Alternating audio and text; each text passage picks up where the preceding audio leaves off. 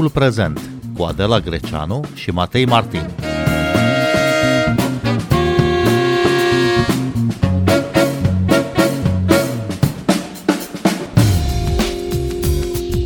E Ziua Internațională a Libertății Presei.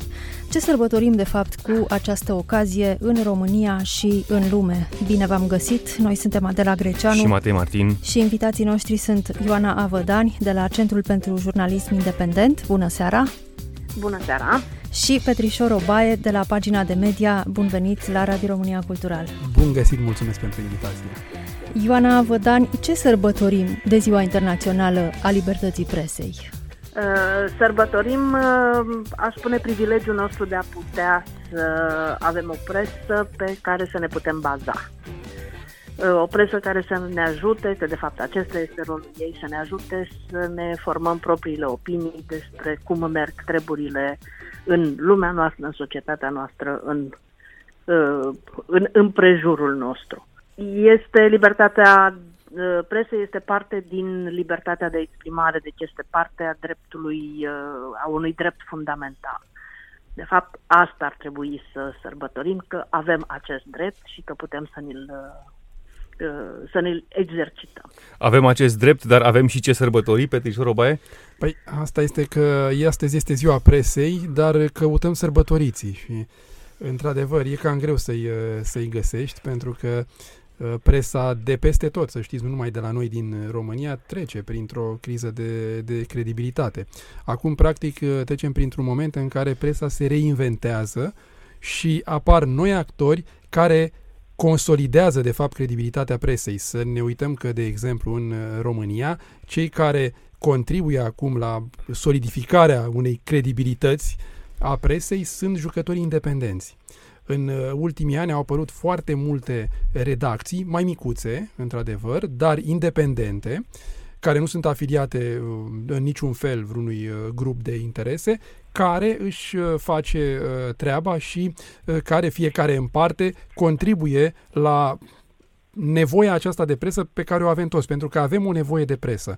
Iar problemele acestea de credibilitate vin din faptul că marile redacții, de-a lungul timpului, au început să se îndepărteze dintr-un motiv sau altul de uh, rolul pe care ar trebui să-l aibă. Cum s-au îndepărtat? Îndepărtându-se de public. Este foarte simplu, că presa este făcută pentru public. Noi, ziariștii, pentru public lucrăm. Noi, ziariștii, punem întrebările pe care publicul și le-ar pune. Cum te îndepărtezi de menirea ta, îndepărtându-te de public. În momentul în care tu, ca presă, începi să joci după interesele patronatului sau după interese economice sau după interese politice, publicul se prinde imediat. Uh, este o greșeală să credem că publicul uh, nu știe ce se întâmplă. Știe foarte bine ce se întâmplă. Este de ajuns să mergeți și să vorbiți cu oameni simpli. Uh, chiar și discuțiile cu taximetriștii sau cu uh, uh, oameni simpli vă vor arăta că, de fapt, ei imediat percep că o anumită zonă media face anumite jocuri. Și atunci, pentru că generalizarea este, din păcate, uh, arhi, uh, este omniprezentă, um, toată lumea pune ștampila, toată presa e la fel. Nu, nu e toată presa la fel.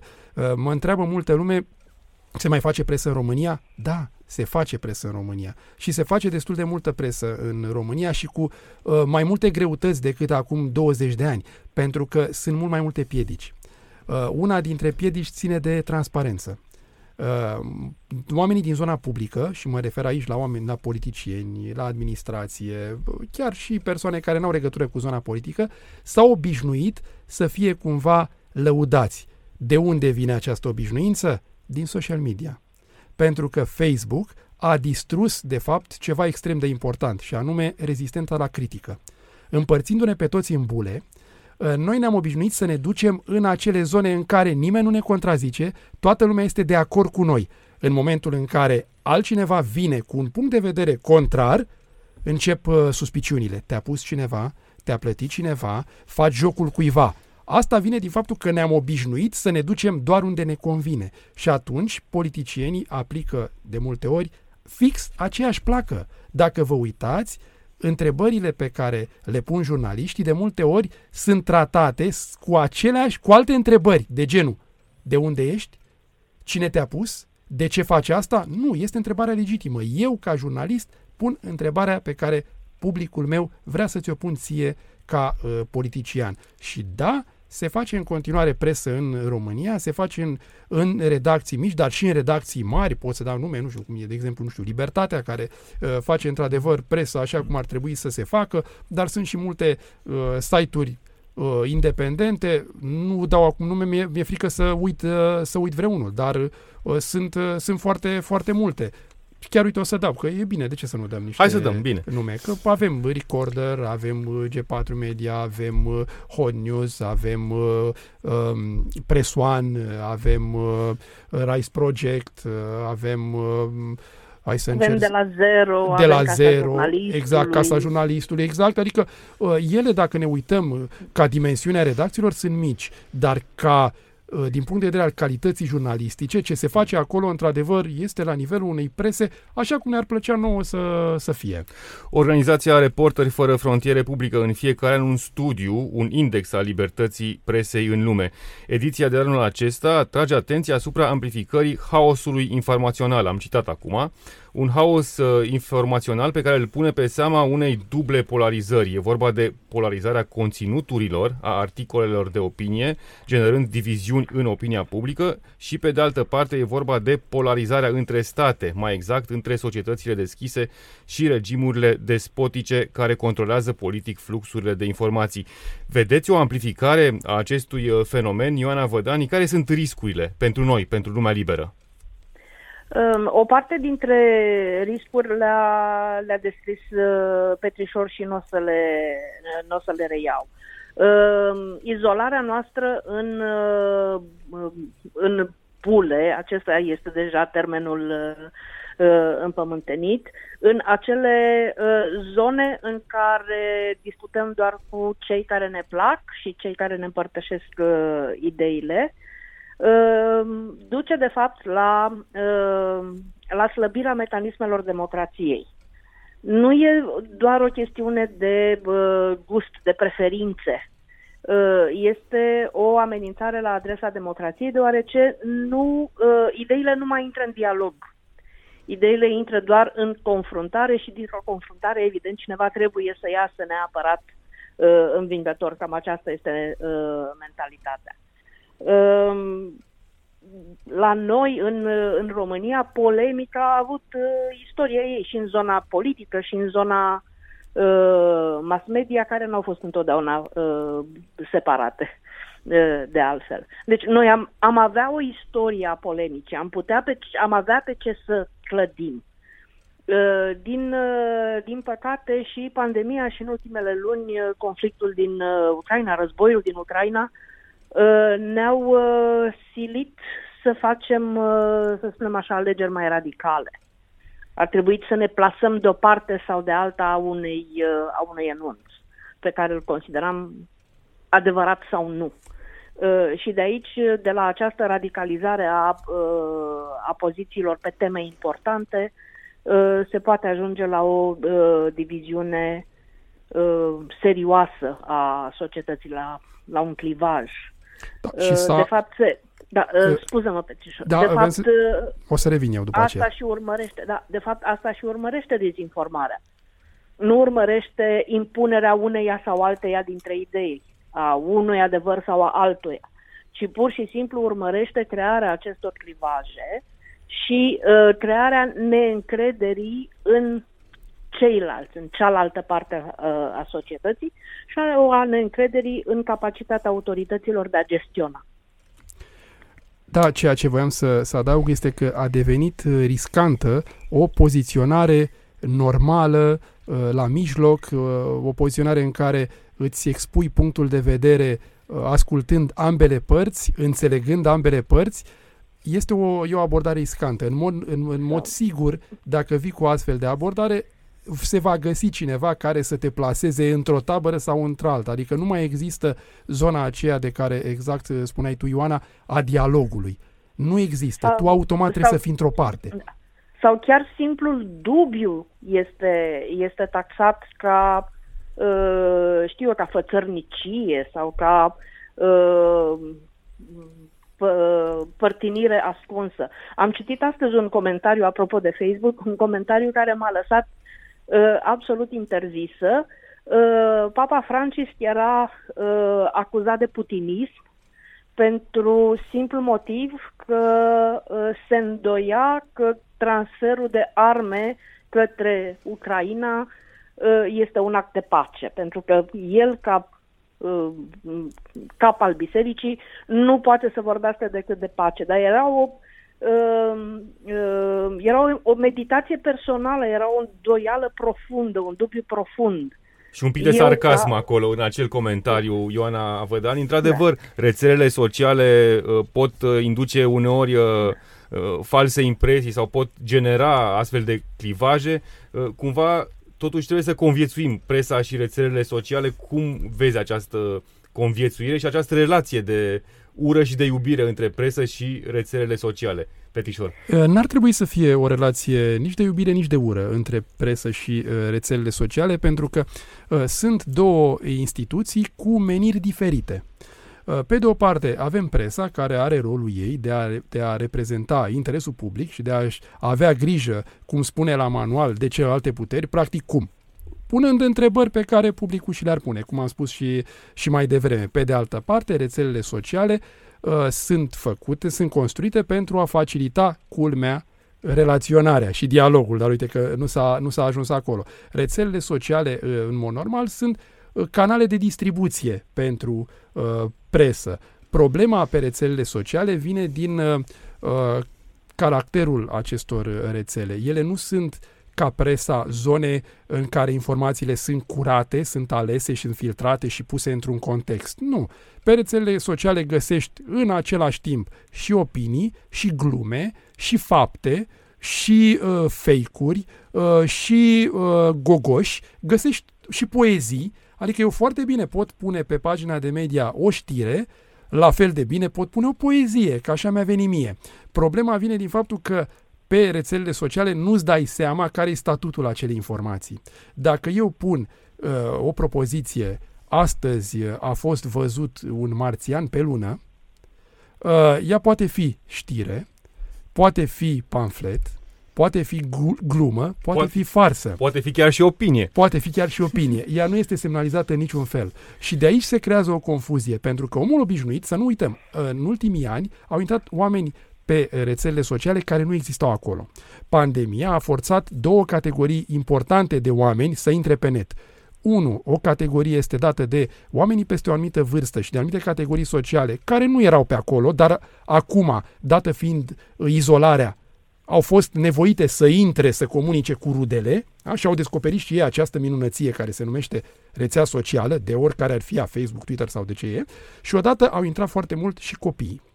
Ambele categorii sunt vulnerabile, pentru că ambele categorii merg pe prezumția de bună credință. Știi cum se spunea? Măi, dacă s-a spus la televizor, înseamnă că așa este. Măi, dacă scriu ei acolo, înseamnă că e adevărat. Ei bine, nu este.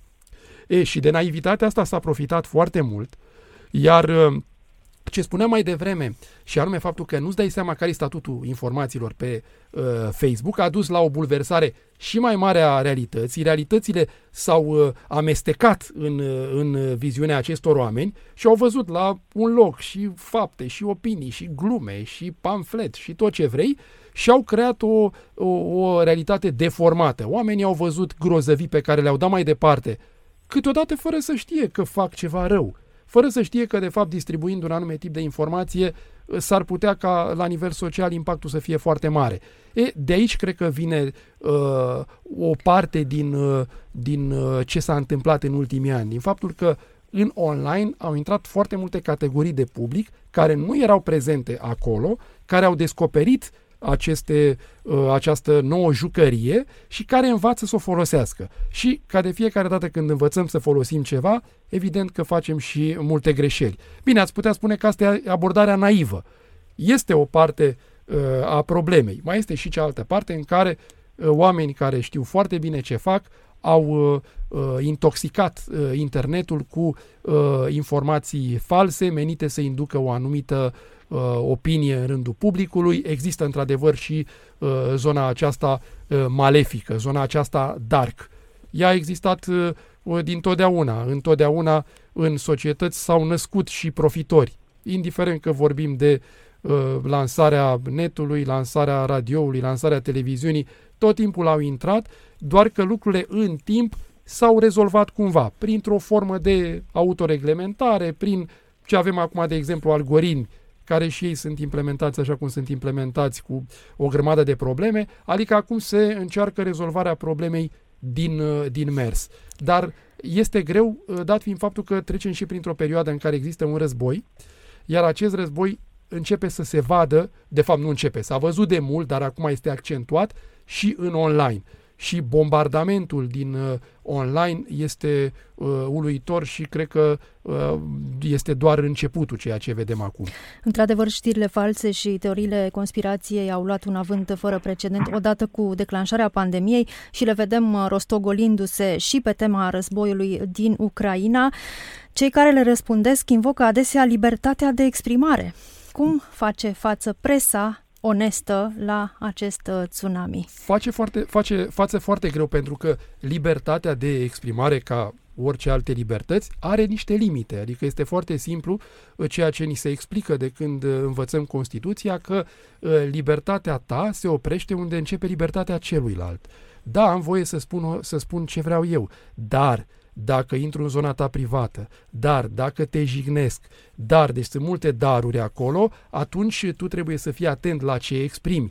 Um, este un argument care vine din uh, partea celor care știu foarte bine ce spun, dar fac apel la cei ignoranți care percep mesajul și care văd în libertate, libertatea de a înjura. Nu, nu există libertatea de a înjura. Da?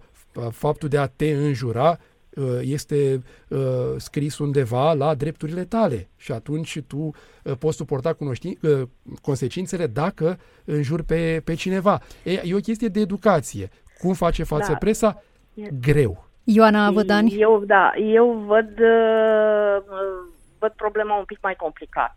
Evident. Uh, cu uh, restricțiile uh, amintite de, uh, de Petrișor, lucrurile sunt clare, sunt prinse în, uh, în legislație. Uh, problema cea mare este cu dezinformarea, deci cu informația falsă pusă în circulație în mod deliberat. Uh, niciunul din documentele uh, legale nu stipulează că doar informația adevărată are drept să uh, circule și este foarte bine că este așa. Imaginați-vă că am avea uh, o astfel de clauză în, știu eu, Carta Drepturilor Omului sau în uh, Constituție uh, și întreaga literatură uh, de uh, ficțiune dispare pentru că informația aceea nu este adevărată. Uh, e un, uh, un, o, Uh, metaforă exagerată, dar lucrurile exact așa stau. Uh, problema cu dezinformarea este că nu poți să o interzici. Pentru că în momentul în care interzici știrile false, trebuie neapărat să creezi mecanismul care să decidă ce e adevărat și ce e fals. Exact. Și lucrul acesta este extrem de periculos, pe de-o parte, și uh, aproape imposibil de făcut pe uh, partea cealaltă, uh, pornind de la ideea că adevărul nu este unul singur adevărul uh, se poate, sau mă rog, ca, calitatea de uh, adevăr, uh, de adevărat a, a unui enunț, se poate schimba în funcție de, de context. Ne aducem aminte de perioada de lockdown, când au fost suspendate niște site-uri în, în România. Unul dintre ele Uh, suspendat printre altele pentru faptul că ar fi considerat amenziile date de uh, poliție celor care nu aveau uh, declarația pe proprie răspundere, le-ar fi considerat uh, uh, neconstituționale. Uh, trei luni mai încolo, Curtea Constituțională a decis că acele amenzi erau neconstituționale. Deci, până la urmă, care este adevărul? Erau sau nu erau?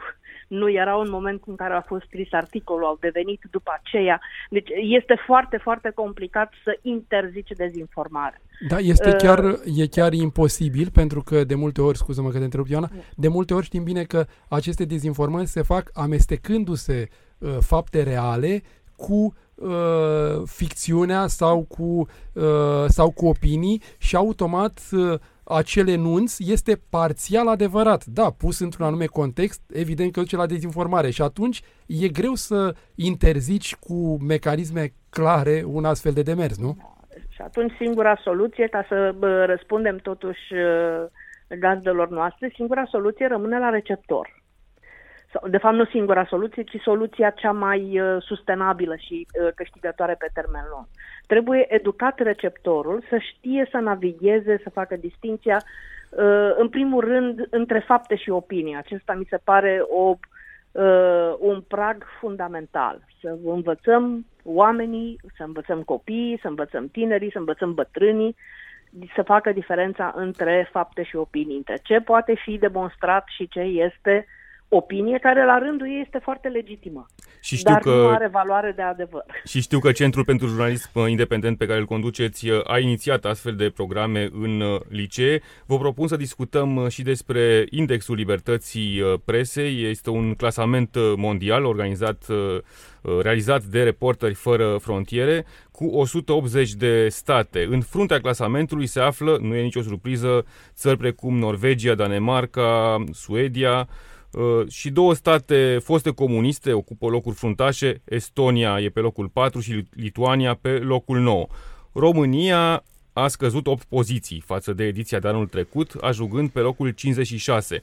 Și asta înseamnă că părăsește categoria țărilor cu situație satisfăcătoare și ajunge în categoria problematică. Cum e? Care e situația de fapt și de ce această retrogradare? Petișorobaie faptul că suntem în zona problematică nu trebuie să ne mire, pentru că de foarte mulți ani suntem în zona aceasta problematică, dincolo de, uh, de, acest, de acest clasament. Evident că la, acest, la aceste rezultate s-a ajuns în uh, urma a 20 de ani în care presa ușor, ușor uh, a capotat, presa mare a capotat de la Uh, principiile ei și au rămas în uh, viață, dacă, ca să zic așa, cum spuneam la început, acei jucători mici. Acei jucători mici nu pot ridica toată breazla, pentru că uh, totuși la nivel de impact, altele sunt instituțiile media care ar trebui să-și, să-și facă treaba. Probabil că s-a ajuns aici și pentru că presa mare, ca să spun așa, n-a reușit să-și gestioneze problemele astfel încât să câștige în ochii publicului, să-și câștige în ochii publicului credibilitatea uh, cât de cât la un, nivel, uh, la un nivel satisfăcător. Și mai este și altceva. Toate aceste lucruri sunt legate de zona economică. În momentul în care ai o presă slabă din punct de vedere economic, atunci vei avea o presă slabă și din punct de vedere al uh, credibilității. Asta reflectă și uh, acest clasament. Da, în România presa este din punct de vedere economic la nivelul subzistenței și uh, asta se vede foarte bine și în, uh, și în acest clasament. Ioana Vădani s-a schimbat ceva fundamental uh, în contextul politic sau în contextul juridic în care funcționează presa, uh, ceva care să fi necesitat această retrogradare a României? Uh, da, și uh, dacă ne uităm la uh, elementele pe care le ia în calcul indexul uh, amintit, uh, vedem că uh, zonele cu cea mai mare vulnerabilitate uh, sunt uh, zonele economice, cea de care am uh, menționat și Petrișor, și cea legată de siguranța jurnaliștilor. Și aici uh, trebuie să ne aducem aminte de amenințările cu moartea la adresa jurnaliștilor, de uh, hărțuiri ale jurnaliștilor care s-au petrecut în ultimii uh, doi ani și în ultimul an. Uh, indexul se recalculează la fiecare, uh, la fiecare an. Deci este în mod evident o uh, deteriorare a climatului în care jurnalistul își face uh, meseria. Și ar mai dincolo fi... de restricțiile uh, materiale, din, dincolo de uh, restricțiile impuse de Uh, uh, de pandemie, dincolo de uh, aparenta militarizare a actului de guvernare din, din România. Și ar mai fi ceva de adăugat apropo de acești indicatori, foarte important, știm bine că și Centrul pentru Jurnalism Independent i-a urmărit, și anume transparența. Transparența instituțiilor publice și a oamenilor publici în raport cu, cu presa.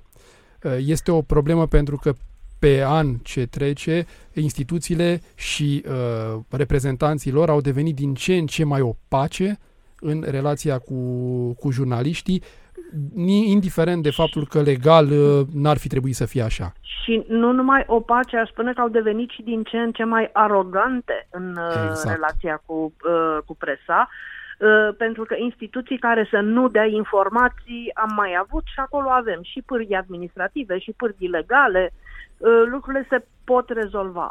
Uh, dar modul în care instituțiile au început să trateze solicitările de informații uh, devine din ce în ce mai arogant, cum spuneam. Noi, de exemplu, am primit răspunsuri de genul nu avem timp să vă răspundem la întrebare. Da. Avem o țară de guvernat. Sau, Eu sunt țara aceea pe care o guvernați dumneavoastră, deci ar trebui să vă intereseze în primul rând întrebările mele, problemele mele și așa mai departe. Da, și mai au o, o tactică, uh, îți răspund uh, evaziv, extrem de evaziv, evi- de răspund după o perioadă de câteva săptămâni, ceri Uh, răspunsuri suplimentare și ți se spune foarte calm, dar am răspuns prima dată. Și să mai spunem că în acest index al libertății presei, Republica Moldova a urcat uh, cel puțin 16 poziții, plasându-se astăzi uh, pe locul 40, o poziție foarte bună, mult mai bună decât a României.